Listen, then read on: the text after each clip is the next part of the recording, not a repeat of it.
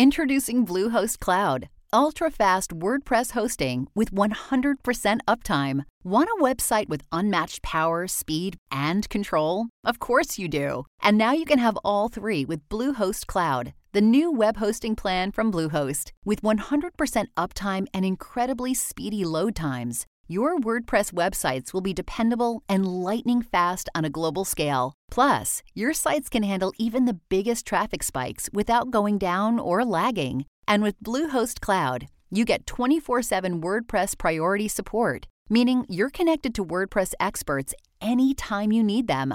Not to mention, you automatically get daily backups and world class security. So, what are you waiting for? Get Bluehost Cloud today by visiting Bluehost.com. That's Bluehost.com.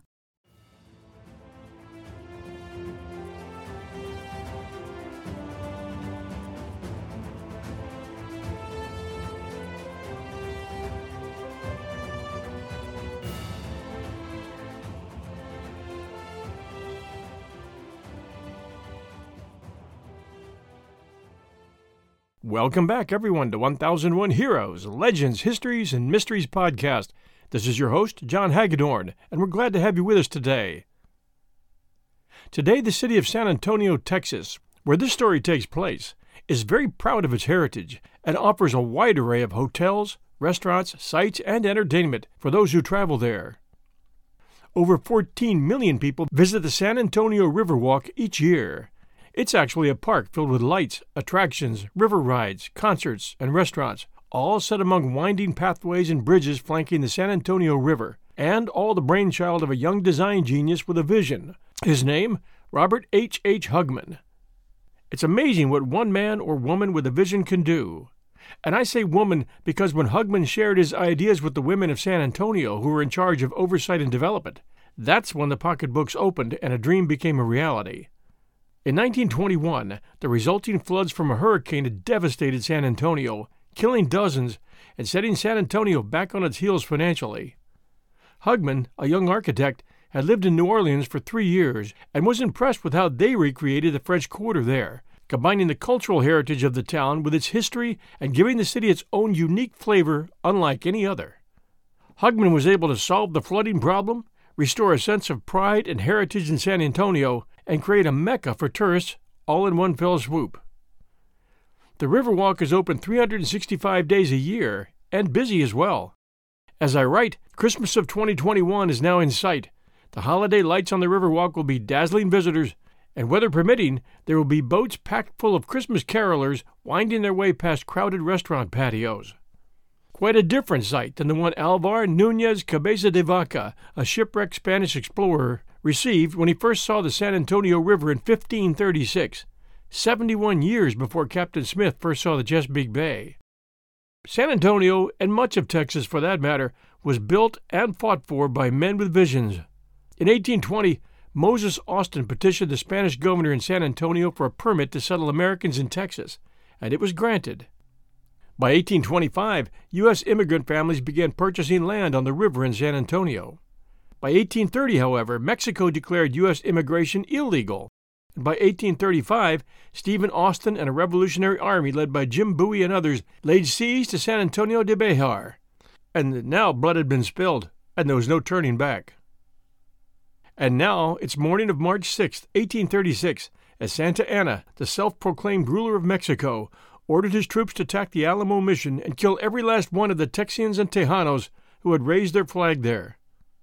Travis had made every effort to bring in reinforcements. The last messages had been sent by couriers. The defenses, what there were of them, were in place, and 182 men were ready to spend what looked like the last hours of their lives defending their right to be there. Keep in mind, too, that Santa Anna was no beneficent ruler that toiled for the benefit of all. He was a ruthless, self aggrandizing despot with an army which had no compulsions about killing everyone who got in its way. Outside the walls of the Alamo, Santa Anna had placed four columns of infantrymen with about 800 men in each column. Two columns would attack the northeast and northwest corners. Another would strike the east wall, and the fourth column would attack the vulnerable palisade on the south wall. The cavalry, about 300 strong, would be held to the east to pick off the Texans if they tried to break out. Santa Anna would direct the battle with the fierce Zapadores, the fighting engineers included in the 400 man reserve. In all, Santa Anna had access to nearly 4,000 men. He may have attacked the Alamo with 1,200 to 600 men, but he had nearly 4,000 men there ready to fight. And he considered them disposable as well, and they followed him out of fear, not out of respect. At about 5 a.m., just as the eastern sky began to take on a red glow, someone yelled, Viva Santa Anna, and the bugler sounded the attack. There was an all out rush on the four sides of the Alamo. Travis ran for the north wall. The gunners atop the barracks opened up on the rushing Mexican army, and cannon fire boomed from all around the perimeter. The riflemen, most of whom had loaded and stacked muskets near them, carefully picked their targets. Cannons fired mixed shot, and waves of Mexican soldiers fell as if cut down by an invisible scythe. In the initial moments of the assault, Mexican troops were at a disadvantage. Their column formation allowed only the front rows of soldiers to fire safely. Unaware of the dangers, the untrained recruits in the ranks blindly fired their guns, injuring or killing the troops in front of them. The tight concentration of troops also offered an excellent target for the Texian artillery. Lacking canister shot, the Texians had filled their cannon with any metal they could find, including door hinges, nails, and chopped up horseshoes, essentially turning the cannons into giant shotguns. According to the diary of Jose Enrique de la Peña, a single cannon volley did away with half the company of chasseurs from Toluca. Francisco Duque, leading the charge against the north wall, fell from his horse after suffering a wound in his thigh and was almost trampled by his own men. General Manuel Castrillon quickly assumed command of Duque's column. Travis jumped onto the north parapet, slung his jacket on a peg by a cannon, and cheered his men on, swinging his sword over his head. He fired both barrels of his shotgun into the mass of men below and then took a bullet in the forehead, which sent him tumbling down off the parapet. He fell, sitting up against the wall, his eyes wide open and with a look of astonishment on his face. Although some in the front of the Mexican ranks wavered, soldiers in the rear pushed them on. The officers whipped the men's backs with the flats of their sabers. As the troops massed against the walls, Texians were forced to lean over the walls to shoot, leaving them exposed to Mexican fire. The Mexicans were bringing ladders, but few of the Mexican ladders actually reached the walls. The few soldiers who were able to climb the ladders were quickly killed or beaten back. As the Texians discharged their previously loaded rifles, they found it increasingly difficult to reload while attempting to keep Mexican soldiers from scaling the walls. And remember, this was 1836. Those were single shot muskets. The Mexican soldiers withdrew and regrouped, but their second attack was repulsed. Fifteen minutes into the battle, they attacked a third time.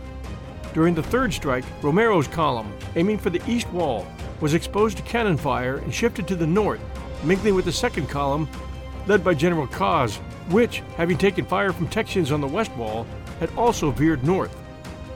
When Santa Anna saw that the bulk of his army was massed against the north wall, for a moment he feared a rout. Panicked, he sent the reserves into the same area. The Mexican soldiers closest to the north wall realized that the makeshift wall contained many gaps and toe holds, one of the first to scale the 12 foot wall was General Juan Amador. At his challenge, his men began swarming up the wall. Amador opened the postern in the north wall, allowing Mexican soldiers to pour into the complex, and that was the beginning of the end for the Alamo. Others climbed through gun ports in the west wall, which had few occupiers remaining. As the Texian occupiers abandoned the north wall and the northern end of the west wall, Texian gunners at the south end of the mission turned their cannon towards the north and fired into the advancing Mexican soldiers. This left the south end of the mission unprotected, and within minutes, Mexican soldiers had climbed the walls and killed the gunners, gaining control of the Alamo's 18 pound cannon. By this time, Romero's men had taken the east wall of the compound and were pouring into the cattle pen located adjacent to the corral, which was located next to the chapel. Inside the chapel, 18 year old Susanna Dickinson was huddled with the non combatants, her child in her arms. Her husband rushed in for one brief moment, saying, Great God, Sue, the Mexicans are inside our walls. If they spare you, spare our child. He kissed her, and that was the last time she saw him alive. As previously planned, most of the Texians had fallen back to the barracks and the chapel. Holes had been carved in the walls to allow the Texians to fire. Unable to reach the barracks, Texians stationed along the west wall headed west for the San Antonio River. When the cavalry charged them, those Texians took cover and began firing from a ditch. General Sesma was forced to send reinforcements, and the Texians were eventually killed. General Sesma reported that, that this skirmish involved 50 Texians. The occupiers in the cattle pen retreated into the horse corral. After discharging their weapons, the small band of Texians scrambled over the low wall, circled behind the church, and raced on foot for the East Prairie, which appeared empty. As the Mexican cavalry advanced on them, Almaron Dickinson and his artillery crew turned a cannon around and fired into the cavalry, no doubt inflicting casualties. Nevertheless, all of the escaping Texians were killed. The last Texian group to remain in the open were Crockett and his men, defending the low wall in front of the church. Unable to reload, they used their rifles as clubs and fought with knives. After a volley of fire and a wave of Mexican bayonets, the few remaining Texians in this group fell back towards the church. The Mexican army now controlled all of the outer walls and the interior of the Alamo compound except for the church and rooms along the east and west walls. Mexican soldiers turned their attention to a Texian flag waving from the roof of one building. Four Mexicans were killed before the flag of Mexico was raised in that location. Felix Nunez, a Mexican sergeant, later described seeing an American with dark complexion wearing a long buckskin coat and a round cap without any bill made out of foxskin, with the tail hanging down the back, biting desperately, attempting to move from the southwest corner to the long barracks. Nunez says that this man had a charmed life during those few seconds of the many, many soldiers that took aim and fired at him, none had hit him. On the contrary, he never missed a shot. He fired and reloaded, killing at least eight of our men, Nunez would later say, besides wounding several others. Finally, a lieutenant sprang over the wall behind that man and dealt him a deadly blow with his sword, just above the right eye, which felled him to the ground where he was pierced by at least 20 bayonets. For the next hour, the Mexican army worked to secure complete control of the Alamo. Many of the remaining occupiers were ensconced in the fortified barracks rooms. In the confusion, the Texians had neglected to spike their cannon before retreating, and Mexican soldiers then turned the cannon towards the barracks. As each door was blown off, Mexican soldiers would fire a volley of muskets into the dark room and then charge in for hand to hand combat. Too sick to participate in the battle, Jim Bowie likely died in bed. Eyewitnesses to the battle gave conflicting accounts of his death. Some witnesses, including Bowie's horrified sister in law, who was there, maintained that they saw several Mexican soldiers enter Bowie's room, bayonet him, and then carry him alive on top of their bayonets from the room, the blood soaking all the men who were carrying his body above them. In the blood carnage of that morning, there were no limits to the atrocities the Mexicans committed upon the defenders.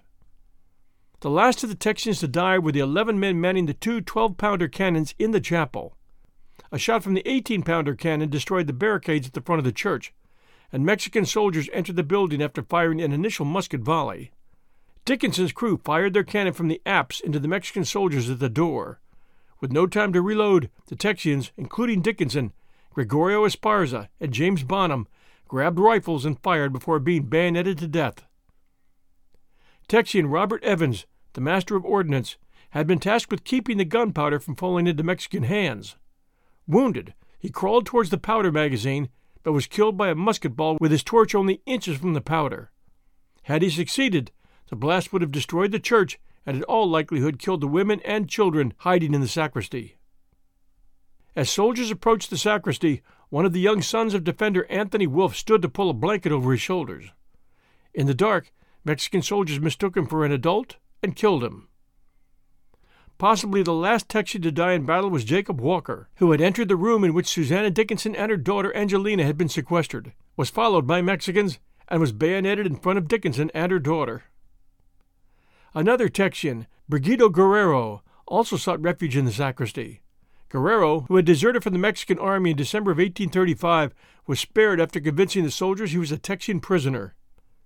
Guerrero had kept that a closely held secret until 1874, when he testified that he had fought with Bowie participating in the siege of Bejar and the Battle of Concepcion.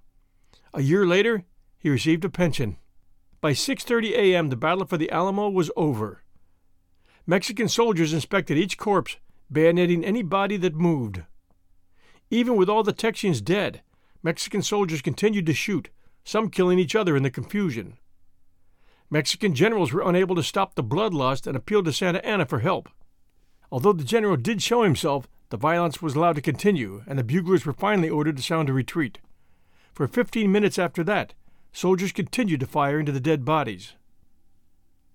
At 6:30 a.m., nearly an hour and a half after the battle had begun, a Mexican officer appeared in the doorway of Susanna Dickinson's room. "Is there a Mrs. Dickinson here?" he asked. He had been sent by Santa Anna, who had promised to spare Mrs. Dickinson's life at the pleading of one of her friends in San Antonio. When she hesitated, the officer snapped, If you value your life, speak up. She then stepped forward, carrying Angelina. The soldiers who had killed Walker seized her, but the officer drew his weapon and ordered them to stand down and let her alone, that the general had need of her.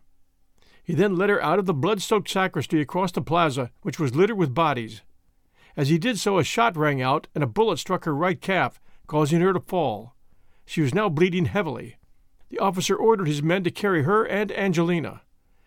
In her pain, shock, and fear, she remembered very little, but one vision was clear in her mind. She recognized Colonel Crockett lying dead and mutilated between the church and the two story barracks. She also remembered seeing his coonskin cap lying by his side. Santa Anna was outside, surveying the carnage. Travis's slave Joe was asked to identify the bodies of Travis and Crockett. Susanna's leg was bandaged, and she was given instructions from Santa Anna to go to the Texans and tell them that this would be their fate if they continued to resist. She was given a horse, and with Angelina in her arms and old Joe by her side, she set out for Gonzales to carry to Texas the story of the Alamo. We'll return right after these sponsor messages. And now, back to our story. At the Cibolo crossing on the road east to Gonzales, the little group met Erastus Deaf Smith, Colonel J.C. Neill, and Captain Henry Wax Karnes, who had been sent by Colonel Houston to see how Travis was doing in San Antonio, and she told them of the fall of the Alamo. Today there's a plaque located there at Cibolo Crossing on the Gonzales Road near La Vernia, Wilson County, placed there in her memory. Susanna and her daughter were escorted to Houston's camp at Gonzales, where she delivered the story directly to Sam Houston in front of a crowd of Texians, many of them wives of the defenders of the Alamo. Their cries of pain and shock upon hearing the news as each detail was brought forward were harrowing, as one soldier who was present would write later. From Houston's camp to Washington, and then to the world, news of the fall of the Alamo spread like a prairie fire, and the emotional impact was intense. In Texas, it was now understood that there were no alternatives, and every man who could fight was counted upon to do so. The slaughter at the Alamo lit a fire of rage, and Texans, as well as all those who called themselves Americans, became caught up in it. Meanwhile, Santa Anna's army was marching on Gonzales. Santa Anna had divided his army into three distinct forces, one of which had caught up with Fannin and his 350 men and wiped them out. Most of Fannin's men, including Fannin, had been convinced to surrender, but they were lined up and executed under Santa Anna's orders.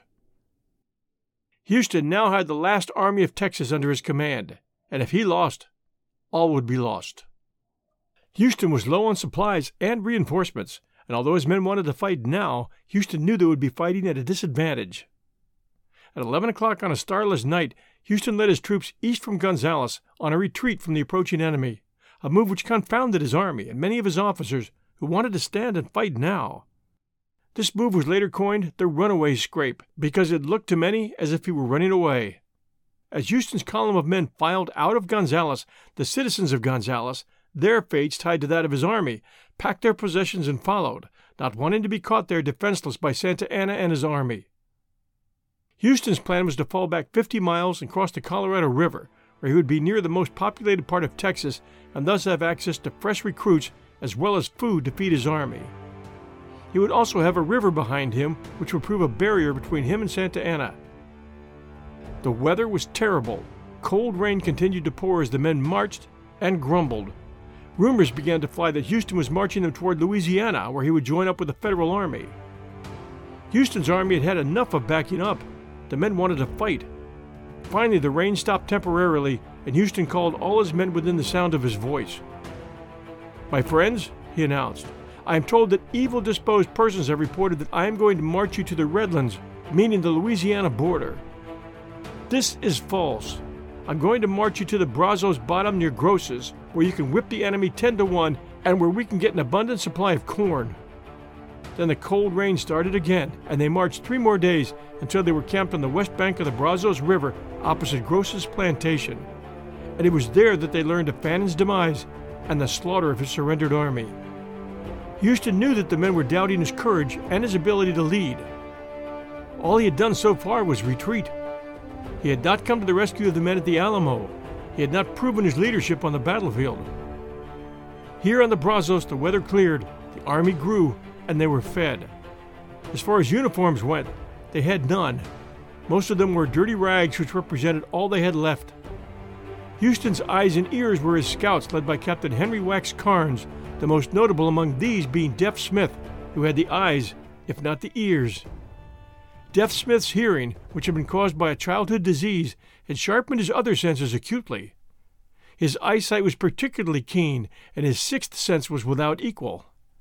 He could detect people and animals long before other scouts could.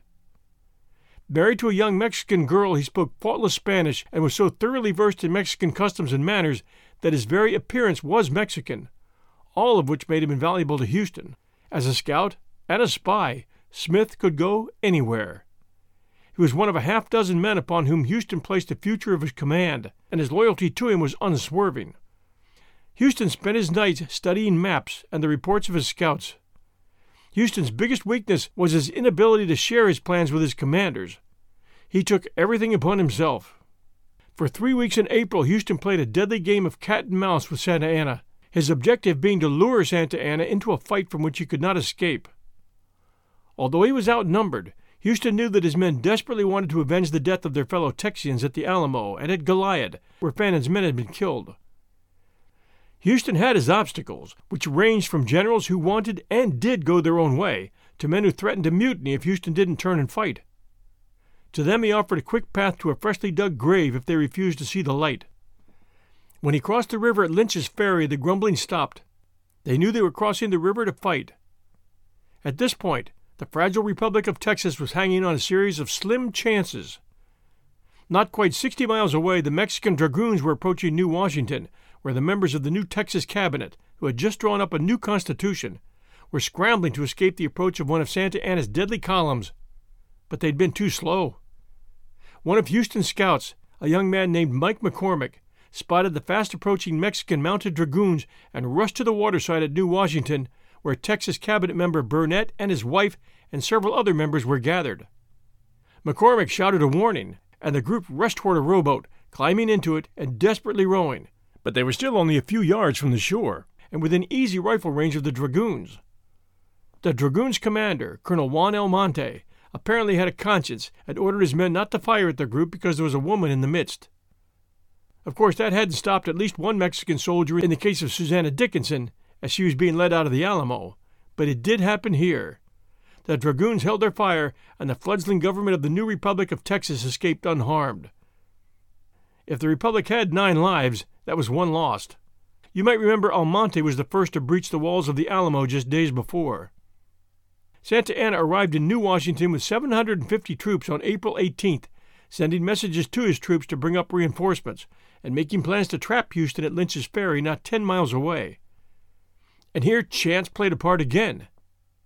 Santa Anna was feeling confident so confident that he chose to dally for two days at Morgan's plantation with a comely slave girl named Emily, who did her best to delay Santa Anna for the cause of freedom in which she was secretly invested.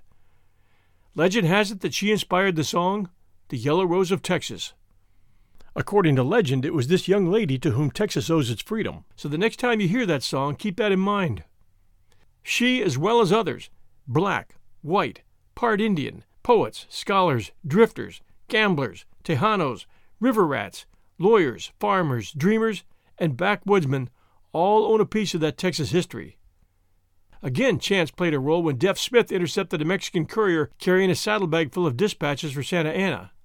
The bag had the name William Barrett Travis stamped into the leather. When this was brought to Houston's camp, the men wanted to kill the courier, but Houston restrained them. The message indicated that Santa Anna was at Fort Washington with 750 men waiting for reinforcements which would number another 500 troops. So now Houston saw Santa Anna's troop strength, and he saw his opportunity. His 850 men could whoop 1,500 if he could choose the place and the time, and he did, on the 19th of April. Now Houston raised his hoarse voice for only the second time since this long retreat had begun. Victory is certain, he shouted. Trust in God and fear not. The victims of the Alamo and the names of those who were murdered at Goliad cry out for vengeance. Remember the Alamo! Remember Goliad! And the ragged, dirty, but determined men shouted back the same words, raising their muskets in unison. An hour before the men broke camp the next morning, Houston was to write a friend. This morning we are in preparation to meet Santa Anna. It is the only chance of saving Texas. We go to conquer. It is wisdom growing out of necessity to meet the enemy now. Every consideration enforces it. No previous occasion would justify it. They crossed the Buffalo Bayou on roughly built rafts and once reaching the Harrisburg side, remained in the woods until dark. They then used the cover of darkness to cross the wooden bridge over Vince's Bayou until 2 a.m., and then slept on wet grass for a few hours, afterwards continuing their march. Just after dawn on April 20th, they approached Lynchburg on the San Jacinto River and, without crossing, took control of Lynch's Ferry. Houston then sent out his scouts and withdrew the bulk of his army into the cover of the woods. From the woods, they could see the smoke burning from New Washington as Santa Anna gleefully burned the city to ashes, turning his army north toward Lynch's Ferry. He didn't believe that Houston would cross the San Jacinto and leave his armies back to the river where they could be bottled up, but Santa Anna had been lured into thinking that Houston was afraid to fight him. The weeks of constant retreat had done that. Santa Anna's men were shocked as they neared Lynch's Ferry and saw that Houston's army was on their side of the river, on a point of land between Buffalo Bayou and the San Jacinto. From here, there was no retreat. The Texans were massed in the woods between Santa Anna and Buffalo Bayou, and between the two armies there stood a grassy plain known as the San Jacinto Plain. Houston had two six pound cannon, the cannon's nickname, the Twin Sisters, located in the field the Mexicans brought forward their one six pounder and started firing. The shots went over the tops of the cannons and into the trees. Houston's artillerymen fired the first shots from the Twin Sisters and luckily scored a direct hit, blowing two dragoons to pieces, a shot which set the tone for what was to soon happen. Santa Anna came into sight on his white horse, rallying his men as he tried to draw Houston's men out into the open. But Houston's men spent the entire day sniping from the woods. They went to sleep that night in the woods, again grumbling that Houston would not fight. In fact, he had left orders not to be awakened until 8 a.m. the next morning. At 9 a.m., Santa Anna received his reinforcements 500 men under the command of General Cos, which raised Santa Anna's numbers to 1,250 men. Deaf Smith had seen Cos's men coming and had alerted Houston as to their arrival. Houston had wanted Santa Anna at full strength when he bested him, he didn't want to be halfway into a fight when reinforcements arrived. Houston ate his breakfast while his commanders, John Wharton and Mosley Baker, complained to him of his inaction and seeming lack of desire to get out and fight. Houston had his way of aggravating the living hell out of his commanders. One of his men later commented that later in the day Houston walked up to some of his men at the campfires and asked them if they wanted to fight, to which, of course, they all responded, We're ready. We've been ready. He ordered them to eat their midday dinners and promised them a fight that day, because he didn't want any hungry men out there on the battlefield. He then ordered Deaf Smith and a detail of men to go behind Houston's lines and burn down Vince's bridge, their only means of retreat. That left Houston's men with no options but to fight to the death. By 3 p.m., the Texians were rested, well fed, and their weapons primed. The sun was warm, the breeze was light.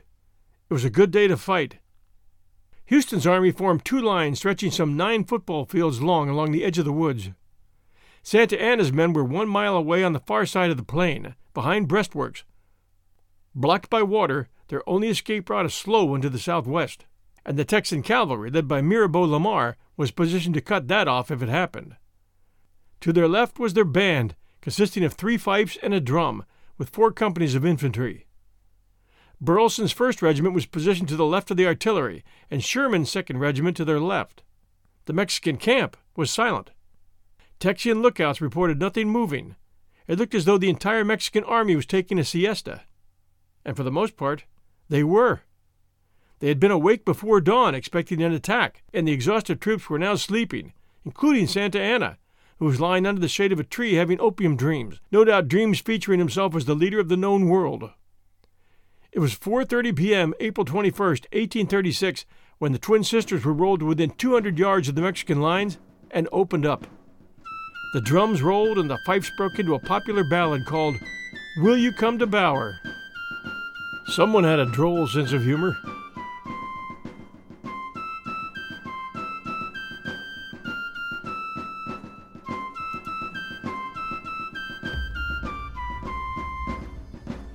Every man in Houston's command began shouting, Remember the Alamo, and the sound rolled out from his army as if it were cannon fire. Then they charged. They weren't shooting, they ran, not bothering to kneel and shoot, only wanting to crush Santa Anna's men at close quarters. When they were within 60 yards of the barricades, Deaf Smith rose up in front of them, urging them on. Their line was 1,500 yards wide and coming at a run. At this point, Santa Anna and a cadre of his officers turned tail on their troops and galloped away into the woods.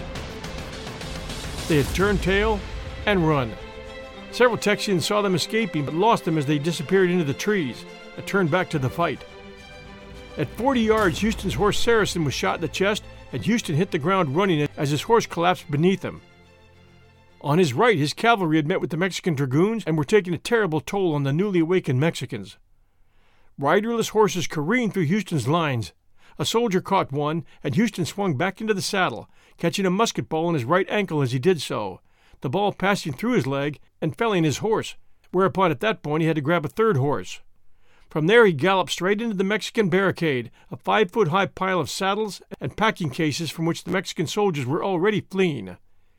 The Texians rushed straight over the barricade, yelling, with rifles and long fighting knives in their hands. The Mexicans fled into the trees and were pursued by Houston's men and Houston himself, whose boot was overflowing with his own blood as he rode and slashed at retreating Mexicans. Mexican General Castrillon jumped on an ammunition box and tried to rally his men, but was cut down with musket balls. Deaf Smith's horse stumbled, throwing the scout over his head and landing him at the foot of a Mexican lieutenant, who slashed at him with a saber. Smith leveled his gun at him and it misfired just as fellow scout John Nash rode his horse over the Mexican, seizing his sword and killing him with it. From then on, it was hand to hand fighting in the woods, with Houston's men doing most of the killing as they exacted revenge upon the Mexicans for what they had done at the Alamo and at Goliad. The battle lasted only 18 minutes, and the mop up was just as violent and one sided as the Alamo had been, the only difference being that Houston's men were doing the bayoneting this time. The greatest carnage took place as the fleeing Mexicans came to the intersection of Peggy Lake and Buffalo Bayou, where their retreat bogged down, and they were cut down like trapped animals in a pen. The dead horses and Mexicans literally formed a bridge across the bayou, across which a few survivors struggled to get away. Some of Houston's officers ordered the men to stop the carnage, but they were blood crazy, and the killing continued. By sunset, the carnage was complete. The guns fell silent, and Houston stopped to get his leg patched up while taking casualty reports. Incredibly, the Texans had lost two dead and 23 wounded, of whom six would eventually die. Mexican casualties were approximately 600 dead and 600 taken prisoner. So, yes, at least half of the Mexicans' lives were spared, unlike the Alamo and Goliad. But Houston was worried when he discovered that Santa Anna had escaped his biggest worry being that Santa Anna would be able to rally reinforcements, and Houston did not want that fight now.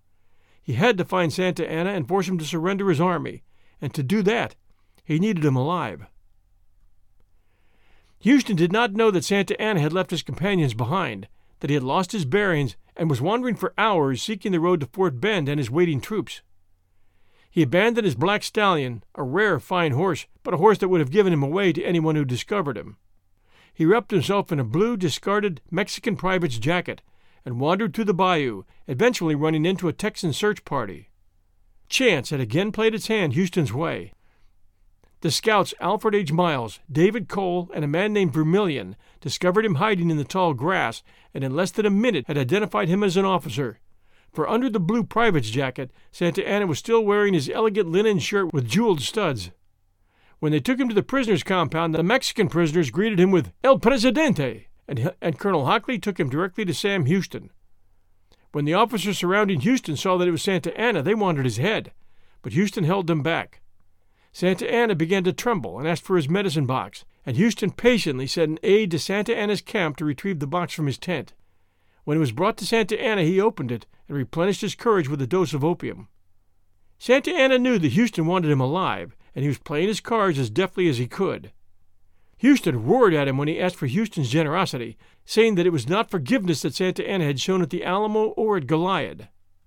Houston wanted to see Santa Anna die slowly, but felt that the war could end now if Santa Anna were to surrender his forces, and that that would not be so if he were killed or refused to capitulate. Houston agreed to spare Santa Anna's life if he would sign an order of armistice, and Santa Anna did so. Deaf Smith and Edward Burleson delivered one copy to Santa Anna's men at Fort Bend. Upon its receipt, 4,000 Mexican soldiers marched out of Texas. To make sure they stayed out, Houston kept Santa Anna prisoner until November and then let him go. The man who had coldly ordered the deaths of the survivors of the Alamo and Goliad was set free, where he returned to the privacy of his home in Veracruz for one year. After that, he returned to Mexico City, where he again rallied his forces and took control of Mexico. But he was never able to attack Texas again. By May of 1837, Houston, his leg wound recovered from treatment in New Orleans, returned to Texas to run for president of the new republic. We'll return with the story of the Ghost of the Alamo right after these sponsor messages. And now back to our story. In San Antonio de Bejar, the largest part of the population viewed the Alamo complex as more than just a battle site. It represented decades of assistance, as a mission, a hospital, and a military post. As the English speaking population increased, the complex became best known for the battle. Focus is centered primarily on the Texian occupiers, with little emphasis given to the role of the Tejano soldiers who served in the Texian army or the actions of the Mexican army. In the early 20th century, the Texas legislature purchased the property and appointed the Daughters of the Republic of Texas as permanent caretakers of what is now an official state shrine.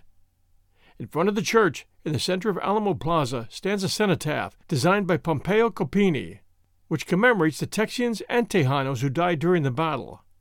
According to Bill Groneman's Battlefields of Texas, the Alamo has become the most popular tourist site in Texas. But the souls at the Battle of the Alamo still remain, haunting the historic mission now as they did even then. The Alamo was abandoned until 1849, several years after Texas was annexed to the U.S. following the Mexican American War. Since that fateful day in 1836, the Alamo has become a hotbed of supernatural activity, and as San Antonio began to grow around it, more and more people became aware of the spirits which occupied the old mission's walls. When the first newspaper came to San Antonio, the San Antonio Express News, it became the collection point for the many reports of strange sightings in and around the mission as it performed various functions for the local government. In the 1890s, the Alamo was used by the U.S. Army as a quartermaster's depot while Fort Sam Houston was being built. In one 1894 article in the San Antonio Express News, night duty officers of the compound reported hearing the same measured tread of someone crossing the south side of the roof, always from east to west and always on drizzly nights. When they went up to check, of course, no one was there. The same newspaper article recounted the story of Leon Marischal and his daughter Mary, aged 14, who visited the police headquarters one night with an interesting story. Mary, her father said, was a medium and had communicated with the ghost of the Alamo. Amused but skeptical, the officer in charge, Captain Jacob Coy, invited the pair to have a seat and give it a try. Marischal hypnotized Mary, who said in a faint voice that she saw men. She called them spirits of the Alamo. She said that they were searching for a half a million and twenty dollar gold pieces that had been buried in the walls. Captain Coy asked for more details on the location of the coins, and she pointed vaguely to the corner of the Alamo on a map just before she came out of her trance, after which she and her father left the office, disappearing into the night. Another buried treasure legend states that the defenders hid what few valuables they had in one of the mission bells and buried it. But no coins and no treasure have ever been found at the Alamo. Not that anyone's allowed to look. Park rangers have reported seeing a somewhat transparent figure holding a flintlock rifle and wearing a coonskin cap and buckskin clothing at various locations around the Alamo, and that is assumed to be Davy Crockett or one of his men, such as stout-hearted Tennesseans Captain John Blair and Samuel Blair, or Jesse Bowman, Lieutenant Robert Campbell, George Washington Cottle, or Joseph Bayless. When the newspapers voiced the deconstruction of the historic Mission San Antonio de Valero, sightings of ghosts wandering the grounds of that church began to be reported, almost all of them coming from the guests staying at the Menger Hotel just across the plaza. My friends in Texas tell me that the Menger is the place to stay if you're doing an Alamo trip, so I'll share a bit of the Hotel Menger story to enrich the experience while you're unpacking your bags and setting up your Ghost Finder equipment. By the way, at some point here in the next few months, I'll be doing a feature on the 10 most popular spots in the U.S. for ghost hunter trips, which are getting more and more popular these days. A 20 year old German immigrant named William A. Menger, answering the famous call of Manifest Destiny, arrived in San Antonio in the early 1840s when it was still very much a cattle bearing town. A lot of Germans emigrated to Texas during the 1848 war in Germany, seeking freedom and a new start, and you'll notice some German names of towns in Texas like Fredericksburg and New Braunfels. About two million Texans today claim to be descendants of Germans. Menger wasted no time in settling in. Within a few years, he'd started the Western Brewery with his partner Charles Philip Degen, who was another German brewmaster. Western Brewery was not only the first brewery in Texas, but by 1878 it had also grown to become the largest operating brewery in the Lone Star State. Western Brewery had been built on part of the site on which the Battle of Alamo had transpired. Just outside of the original Alamo site was a boarding house owned by a widow, Mary Gunther. As it turns out, Mary was one of the first people that Menger met when he moved to San Antonio. While looking for prospective job opportunities, Menger had made Mary's boarding house his home for three years. He finally married Mary Gunther. Both their businesses thrived, and soon the boarding house needed to be expanded. They had the money now and the dream, and the dream was to turn the boarding house into an opulent hotel, so they hired an architect to make it a reality. The Menger became the fanciest hotel in Texas, a two story stone cut classic with a lobby that would take your breath away. William Menger continued to operate his brewery business and actually had a large cellar constructed under the hotel itself. Three foot thick stone walls formed an underground space that was used to chill the beer produced by the brewery. A tunnel ran between the two establishments so that Menger, who was naturally proud of his fine tasting brew, could bring guests to the hotel next door to sample and tour the brewery. The Menger received so much attention that within three months of the grand opening, the Mengers began to sketch out a plan to expand the hotel. What had started out as a 50 room hotel then became a 90 room hotel, making it the largest hotel in Texas. Then the Civil War came, and yes, Texas saw its share of that as well, a fact that doesn't often reach the history books. They also saw a lot of Indian trouble as the Indians were taking advantage of the sparsity of federal forces at that time as well. The Civil War placed a heavy weight on business for the Mengers. The number of people coming to stay at the hotel slowed down dramatically, and William was forced to shut the establishment down, for paying guests at any rate. In an attempt to show their support for the war efforts, they instead chose to open the hotel's door for the sick and wounded. For the length of the war, the Menger was converted into a makeshift hospital for those who were sick or gravely wounded. Many passed away there during this period, unable to regain their health. In March of 1871, William Menger passed away at the hotel. His death was met with grieving from the entire city, but the cause of his death remains a mystery even today. Prior to his death, the local newspaper had written, Our community can ill spare a gentleman of such public spirit, such enterprise, such generosity, and such wonderful energy. Menger had grown terribly ill, but with no autopsy performed on the hotelier's body, his death will always remain something of a mystery. A devastating fire hit the Menger Hotel in 1924, the guests made it out alive, but much of the new additions were destroyed. However, the bulk of the original hotel was saved. Over the years, the Menger Hotel has grown to be one of the most beautiful places to stay in all of Texas. The Menger became the home away from home for a host of personalities, such as actors Sarah Bernhardt and Lillie Langtry, notables such as General Robert E. Lee and Ulysses S. Grant, and authors such as William Sydney Porter, Sidney Lanier, and Oscar Wilde. And you and I at 1001 Classic Short Stories have come to know William Sydney Porter as O. Henry. One of the most famous of all the Menger's guests was a 750 pound alligator named Bill, who was left there by a lodger who didn't pay his bill and was allowed to roam the atrium freely in the early 1900s. So we've established the fact that the Menger has a unique personality and a unique history. Now it's time to establish the fact that it's also a popular stayover for ghosts. As the Menger puts it, there's a bit of dispute on how many ghosts still haunt the halls of this historic hotel. Some put the number of specters at 32, others claim that the number might be closer to 45. One thing we know for sure is that the Menger isn't just haunted, it's haunted. Yes, there's a difference. Guests have reported countless paranormal phenomena, including everything from witnessing beds actually levitate off the floor to hearing strange rapping noises and even seeing nearly translucent faces appear beside their own while looking into the mirror. The scent of cigar smoke is inhaled in the hotel's non smoking rooms, and heavy doors are known to open with no source to have actually pushed them ajar. And who is responsible for all of this paranormal activity? Unlike many other haunted locations across the country, the Menger's ghosts aren't shy in the slightest. If you choose to stay the night at the Menger, remember the Boy Scout motto and be prepared. Teddy Roosevelt was a huge fan of the Menger Hotel, so much so that he visited on three different occurrences. Even so, his first visit is certainly his most memorable, for it was in 1898 that Teddy arrived in San Antonio with his infamous Rough Riders. Today it is said that people see his ghost in the Menger Bar from time to time. Arriving in 1898, the leading colonel set up recruitment headquarters in the patio area of the Menger. Teddy joined not 11 days later, and there was not a single doubt that the recruits were a mixed matched lot. While some were Teddy's classmates from Harvard, others were Native Americans, Texas cowboys, Rangers, and random folk who'd enlisted to fight in the Spanish American War.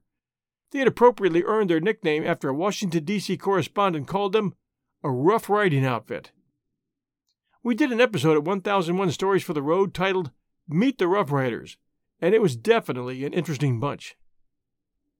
Although they only remained in San Antonio for a month, the locals preferred to call the men Teddy's Terrors instead. One could say that the motley group had left a certain impression on the people of San Antonio. Those who had survived the war and life itself returned to the Menger Hotel for a reunion in 1905, Teddy Roosevelt among them. It seems that even though a hundred years have passed since, many of the Rough Riders still like to camp out at the Menger. Even more, the ghost of Teddy Roosevelt is one of the most frequently seen ghosts at the Menger. Almost always, he's seen or heard at the bar. When staff closes up at night, they've seen a man appear by the bar. His nearly translucent figure never moves, never shifts. Nevertheless, staff have reported feeling as though they're being watched at all times. Sometimes, however, the ghost of Teddy Roosevelt is much more vocal. Seated at the bar, he's been known to holler out at the workers, easily coercing them into conversation. On the rare occurrences when staff have actually approached the very real looking apparition, he is said to start with his recruiting tactics as though trying to rope them into joining the Rough Riders. For the most part, the Menger's staff don't seem to fear Teddy, but on one particular night, that wasn't the case at all. This man was a new employee, and perhaps that was his first mistake. He'd been tasked with closing the bar down that night. When he was almost finished, he heard a distinct sound behind him. Whipping around, the employee spotted a man appear at the bar. Teddy was just doing his thing, staring intently as he often did with other staff, but the new employee panicked at the sight of the apparition. Terrified, he hastened to the doors to leave the bar, belatedly realizing that he'd been locked in. From then on, things went downhill fast. Terror running through his veins, the employee curled his hands into fists and hit the door with all of his might. It's uncertain how long he kept it up, that banging on the door. Nor is it known how long Teddy's ghost just stood there, watching the man practically claw at the doors in his attempt to escape. After a while, it seems you just give up, go and sit down next to him, hoping he would either disappear or offer you a drink. When another member of staff finally heard the frightened employee's screams for help, the door was unlocked, but the damage had been done. The employee had been scared out of his wits. Even after he'd regained a modicum of his composure and explained what had happened, he refused to re enter the bar area. He quit not long after, but it's safe to say that Teddy Roosevelt's ghost has not quit the Menger because sightings continue to this day. Then there's Sally White, and she's a favorite at the Menger. Sally White was one of the Menger Hotel's most beloved staff members during the late 19th century.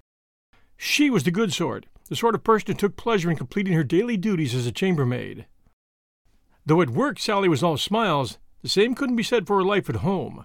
Her common law husband, Harry Wheeler, was the jealous sort, and stories circulated the hotel that Wheeler was always jealous of any attention given to his wife. His jealousy sparked endless arguments, some of them even transpiring at Sally's place of work. On March 28th of 1876, Harry Wheeler's jealousy would take a deadly turn. On the evening before, one of Harry and Sally's rows had escalated quickly. Wheeler wheeled around on Sally, closing in on her. He was furious, and he threatened to kill her. Panic kicked up Sally's steps as she ran from her husband to the local police station. She begged the officers to help her. They agreed, allowing her to stay at the courthouse for the remainder of the night. An investigation of Wheeler himself and their house showed no signs of any weapons, leaving the officers without any sort of leverage to arrest Harry Wheeler and put him in jail. Early the next morning, Sally returned to her house to gather some items before heading to work at the Menger. But he'd been waiting for her, and he'd been waiting with a fully loaded pistol. When she saw that, she ran. Bursting out of their shared home, she ran down the street, hoping, praying to close the two block gap to the Menger Hotel where she could find safety. But Wheeler was faster. He followed her down those two blocks, and when he caught up, he closed his hand around her throat and unloaded the six shooter, shooting her once in the lower abdomen and when she squirmed out of his tight grasp, he fired again and shot her just to the left of her spine. Sally White died two days later in, in one of the third floor rooms of the original part of the hotel. Harry Wheeler never was arrested for the murder of his common law wife. Where he went after the shooting, no one knows. Mary Menger and the other management at the hotel had loved poor Sally White so much that they decided to fund Sally's funeral costs. The 1876 receipt can still be found in the lobby of the Menger Hotel in which they paid cash for Sally White, quote, chambermaid, deceased, murdered by her husband. Today, Sally White's ghost is still seen frequently throughout the hotel, but most especially on the third floor where she passed over a hundred years ago. It seems that even in death, for she's most commonly seen clutching an armful of towels or sheets to her chest. So when that young lady in an older style uniform, wearing a scarf, delivers those extra towels to your room, be sure not to act surprised when she leaves by walking through the closed door. On two separate occasions, guests reported seeing Sally's ghost walk through a door or a wall as though the barrier posed no problem to the otherworldly specter.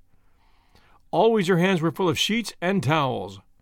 On the second occasion, the guest had just gotten out of the shower when she saw Sally's apparition folding sheets at the edge of her bed.